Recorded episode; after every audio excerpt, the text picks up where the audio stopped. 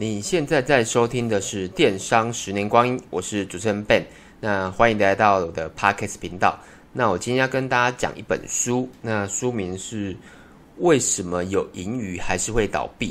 那这本书呢，我稍微介绍一下，它这本书是日本的翻译书，然后我觉得蛮特别的，它是用漫画的呈现方式，就是有大概有三分之二是漫画，然后三分之一是文字。所以如果你对读书这件事非常非常的没有兴趣，我觉得你可以从这种商业书来看起，因为它的不是整本，它也大概也是两三百页，但它不是整本都是书，可能不习惯看书的会睡着。那它是用一半漫画的方式，然后一部分是文字的方式呈现，所以我觉得很适合推荐给不喜欢看书的朋友啦。那这本书它的内容，嗯，我觉得不管是实体还是电商还是传产都很适合。那如果啊，你是在那种财务上，或是现金流上，或是负债上，你有很多想知道的东西或是知识，我觉得这本书蛮适合的。那我稍微介绍一下我自己。那我们经营电商大概是十年的时间，然后社群啊、广告啊，几乎都有接接触过。那我们本身的卖的商品是呃饰品配件，还有手表啊、男生的东西这样。那因为我录了六十几集 Podcast 嘛，所以也蛮多听众会问我的本业。那我就是我刚才是卖那些东西。那我这边也提供一个折扣码，如果有兴趣的朋友也可以去我们的官网描述栏都有。然后折扣码是 B E N，英文的 B，然后 B E N 就是 Ben 的意思啊，B E N 二四六，B E N 二四六。然后有需求的朋友也可以直接去我们的官网购买。那我直接进入主题。那我觉得。这本书啦，就是它有很多的内容是我不需要的，就譬如说负债部分，然后我所以，我所以我针对负债部分我就没有讲很多，那我就是讲我觉得值得的主题，跟从我的角度来看这样子。那如果你做生意呀，你一定要知道资产负债表这个东西。那我大概是什么时候知道？我大概是创业四五年后才知道，因为我们之前就是很简单的做，我们只会做损益表。然后，因为我们没有借贷，所以我本身没有借贷表这个东西。然后一开始我们也是做那个，呃，就是只要开那个不是不用开发票的。然后一开始是开那个什么，就是两个两个月一次那个，忘记那叫什么了。对，哎，税务证明啊，对，只要开税务证明就好了。然后是过蛮久后我们才开发票这样子。所以我们一开始其实也有损益表。那损益表是什么？很简单，损益表就是。呃，你的你的营收嘛，然后减掉你的成本，然后再减掉你的费用，然后再减掉一些费用，就是包含比如说水电啊、房租啊，然后人事也算，对，然后一些杂七杂八的费用这样子。那成本当然就是厂商品的成本。以我我们这个产业来讲，我们的损益表是这么算的。然后你也可以算税后或是税前，大概是这样子，就是损益表，蛮简单的损益表，所以。不管你知不知道资产负财务资产负哎财务资产表这个东西，你你一定要用损益表，因为我们其实呃我们第一年做生意就有损益表，因为你一定要知道赚多少钱嘛，这很重要。然后那再来就是借贷表，那借贷表你必须要借贷啦，所以我们我们本身就是没有借贷，也没有应该说负债啊，就。我们本身没有负债，所以我们一直也没有去算这个东西，但它是包含在财务的资产表里面这样子。然后第三个是现金流量表，那现金流量表的意思就是跟书名其实还蛮呼应的，就是为什么有盈余还是会倒闭？那所谓的盈余就是它的盈余就是损益啊，就是譬如说你每个月有赚到钱，但为什么会倒闭？就是有可能是你的。借贷跟你的现金流压垮了，那现金流你常常会听到人家说，诶，为什么我每个月都赚钱，但最后还是倒闭，就是这个原因。那我后面会再讲一下，就是现金流的一些想法啦，对，但所以你必须要思考一下这三个，就是你现在还不懂没关系，那你就要慢慢慢慢去去从这个角度来学习，像我们自己。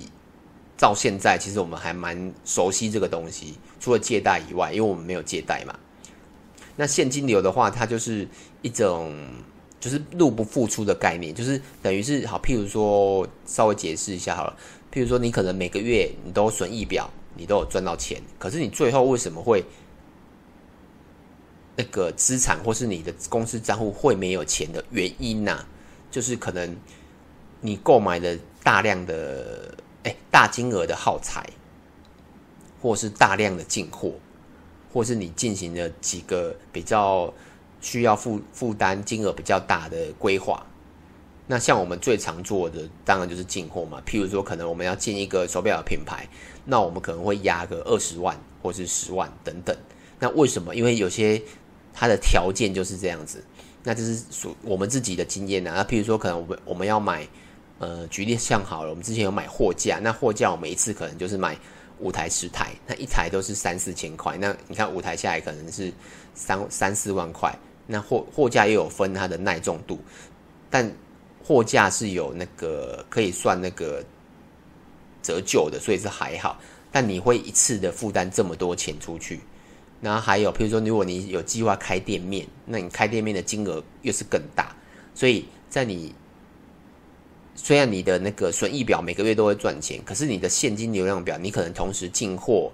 然后可能如如果你之前需要出国飞来飞去的话，那机票也是算在那个费用里，算算在现金流量表里面，所以你就会发现，你公司每个月有赚钱，但你的公司资产永远都是负的，就是这个原因。所以你要去思考，是否这些钱是否可以花啦，大概这意思。那我刚刚有讲到折旧，那折旧的做法也是也是可以要考虑一下，就是。你会是要必须要去思考，你要不要买入这个资产？举例，像我们买买比较贵的资产，就是我们的，我之前一直有讲我们的 ERP，就是我们的呃正行系统。那正行系统我们差不多花一花也差不多一二十万。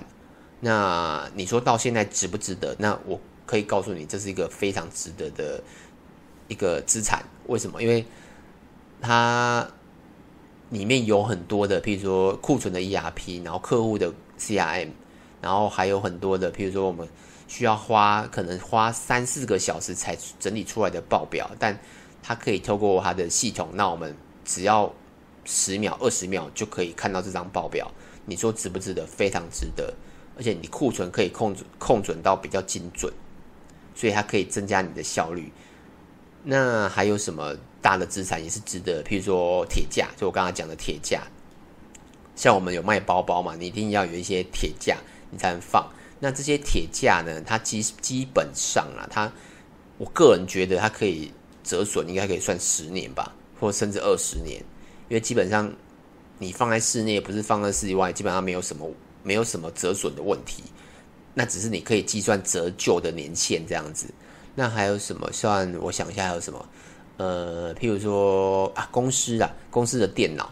那像我们电脑，基本上我们都会买好一点，或是荧幕，尤其是美编的荧幕，我们我们都会买好一点的原因是因为，呃，色差嘛，然后可以使用比较久。而且我我之我上几集有跟那个一个电脑的资讯行鸿雁也录了几集 Podcast，那我们也会找他买比较好的电脑。为什么？我们希望得到它的保固。为什么希望得到它它的保护？主要是因为工作效率的问题。如果你电脑坏掉，你还要去自己去整修，还或是要跑去大卖场，这个太麻烦。那你不如直接请人家来帮你做，会最快。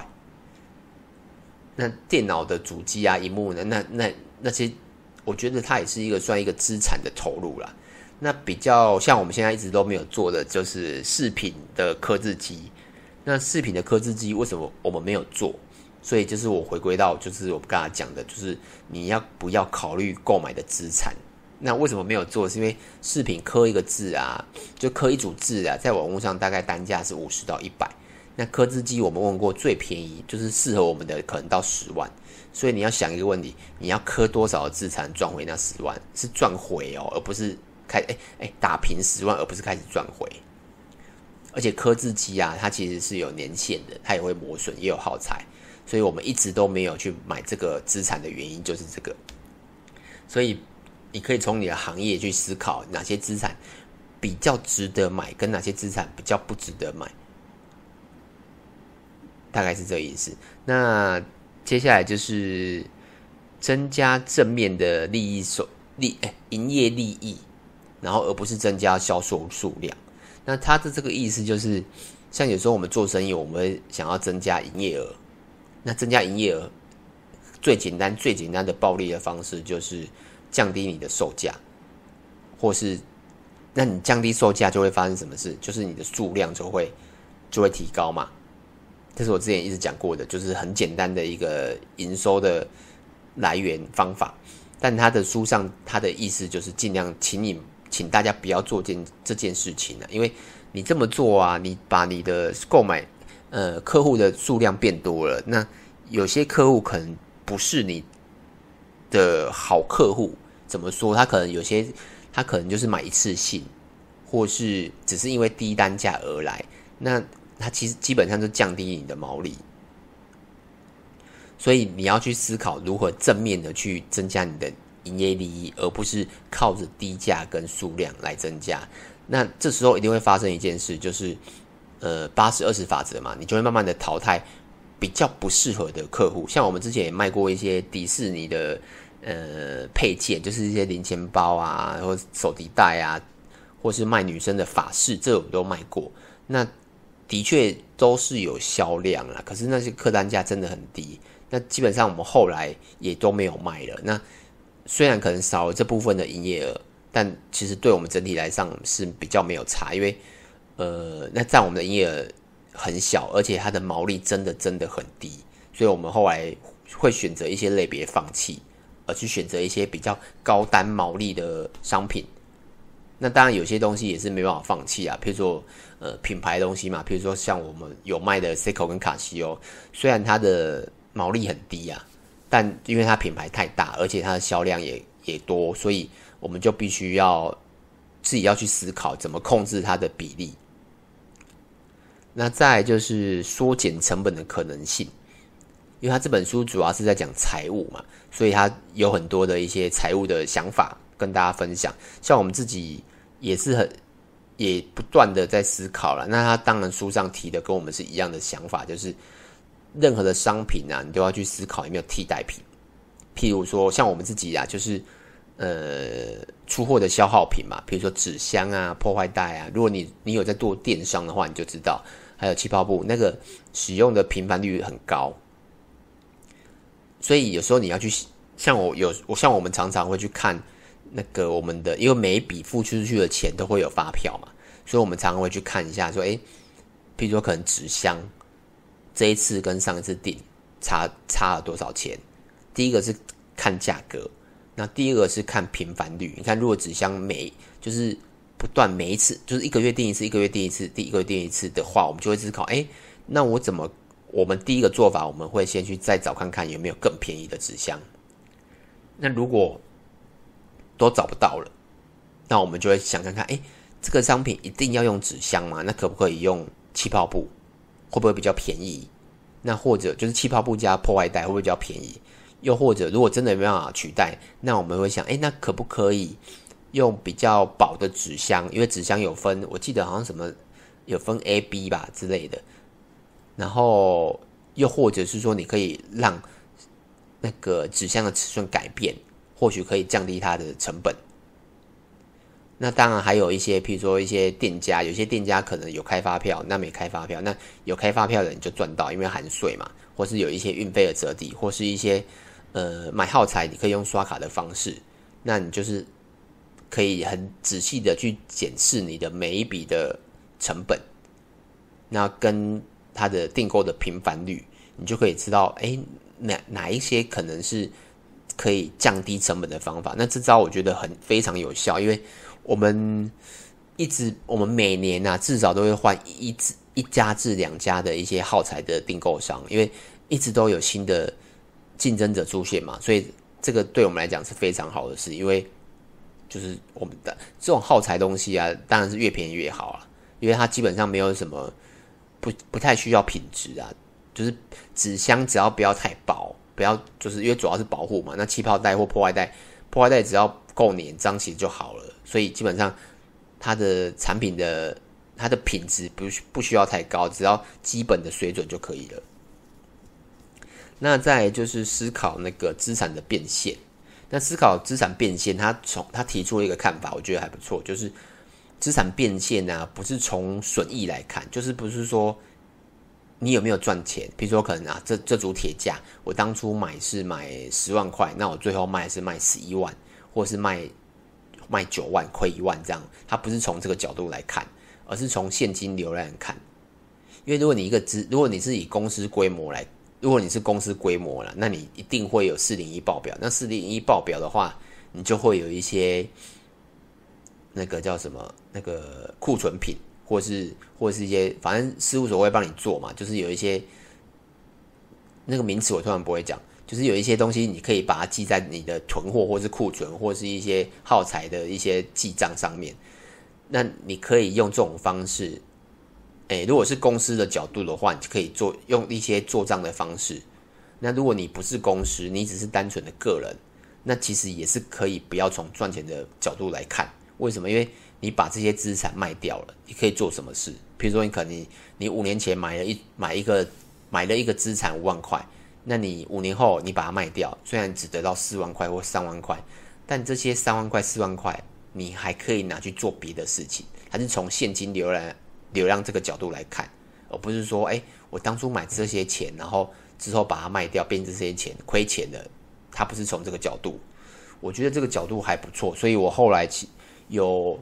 有卖了一些我们公司的资产啊，但其实不好卖，因为很多东西基本上你折旧后也不太会有人要啦。像我之前也想要卖，把我们公司的铁架卖掉，因为我们后来比较少卖重的东西，都是卖轻的，所以我们就会去那种买那种网子的铁架，而不是买那种一一层可以放两百公斤这种铁架。那当然网子的铁架比较便宜嘛，所以我之前有考虑把那种高磅数的卖掉，后来想想算了，继续放。对啊，就是就是自己的选择这样子。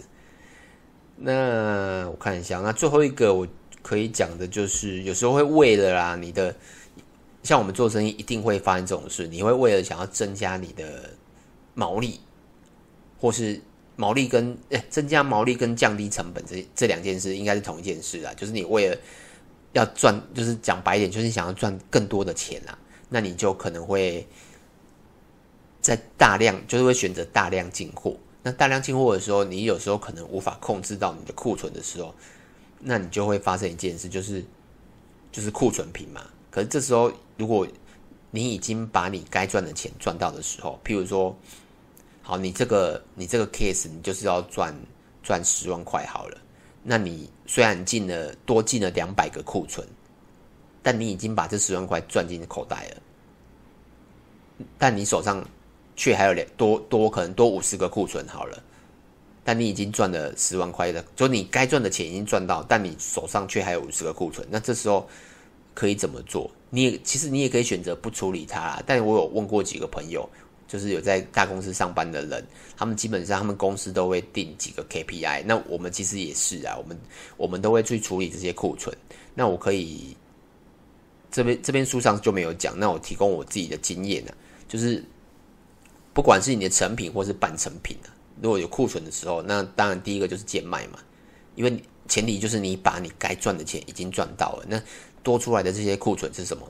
它就是多出来的嘛，那你多赚一块就是一块啊，对吧？你可以把用比较低单的价格把它卖掉。那如果你是半成品的话，基本上你就可以零件共用，比如说可能呃原本应该这个比较算有点像电子或是一些半成品的东西啊，这个我比较没有办法。呃啊，应该啊可以举例，像我们有买一些，我们本身有卖一些那种手做的，比如说串珠啊，或者是红绳，那我们也会买材料，就是半成品买回来。那有时候可能没有用到这么多，那就是有库存，那我们就会去思考，哎，有没有别的款式可以做？那这是所谓的零件共用，这样你的半成品的库存就不会这么多。那第三个就是我们电商常做了，就是那个赠品。那赠品就是不外乎就是送一些 VI 客户啊，或是老客户，或是一些呃，应该是说宣传的部分啊，行销的部分就用赠品啊。那真的到最后、最后、最后，这是我们最后一步，就是报销啦。就是我们很不喜欢走到报销，因为走到报销这一步，大部分都是商很多啦，大概七成都是商品真的坏掉。那另外三成。可能真的，我觉得我们自己觉得送出去好像也不太好，因为可能已经过时了。那好险，我们是卖一些饰品配件或者是穿搭的，所以还好。可是如果你是卖衣服的，就很麻烦，因为衣服过时了，基本上你送给他，他他还觉得很是个，就是你为什么要送垃圾给我？那衣服还还就还比较麻烦，尤其是食物，食物过期就更不用讲。所以这个食物这个我就不懂了，因为这个不在我的范围里面。那讲一下结论，那这本书啦，就是其实也有很多负债的观念跟想法啦。就我刚刚你看，我刚刚基本上我都没有讲讲到负债表这个这个东西，或是借借贷这个东西。所以呃，不是我不讲，是因为我讲了，我觉得我讲不够。就是如果我讲这一块，我觉得我的经验不多，我也没有办法能讲。但这本书有蛮多部分在讲这一块，所以如果你有。你公司经营有借款的问题，或是借贷，或是有负债很多，或是入不敷出，我觉得真的可以看。对，那这本书我觉得我给他四颗星啊，就是，但我建议哦，是你已经创业一阵子的，或是你就是你创业一阵子的人再去看。如果你是你是零，你是完全你连商品都还没进，然后你只是说哦，我想要卖东西，只是有这个念头的朋友的跟着的听众啦，建议不要去看，因为。你看的你真的可能看不懂，因为它里面基本上都是创业后才会发生的事情，创业前不太会知道这件事情，大概是这样子。那有什么问题呢？也可以到 YouTube 跟 FB 找我，名字都是电商的十年光阴。那如果这一集你觉得有帮助到你啊，你也可以到 Apple Podcast 给我个五五星的评分，然后给我一个留言。那就这样子喽，拜拜。